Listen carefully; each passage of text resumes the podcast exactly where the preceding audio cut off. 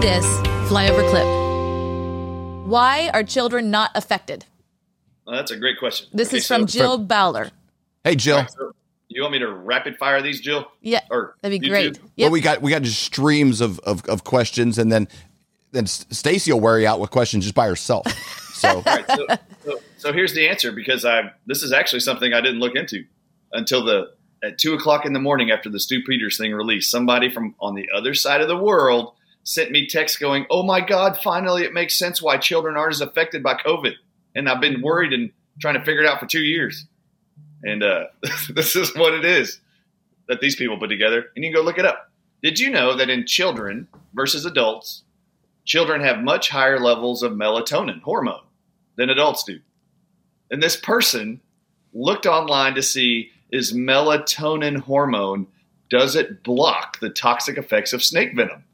And there was a whole bunch of research articles that prove it. And she was like, "Finally, I now have something that can say, yeah, this works. This this actually fits the narrative." so based Man. on that information, do you think it's it's less necessary for two year olds in New York to be masked up? Is that There's do, so do- many things that go along with do we, that. do we have some research on that now? You have to realize just how ridiculous the entire mask thing. Is. I know. Like, Well, it, What? it- to me, it, it gives you something to do, which creates legitimacy for it. If, if part of it was everybody has to hold an egg, and if you break this egg, you're going to die.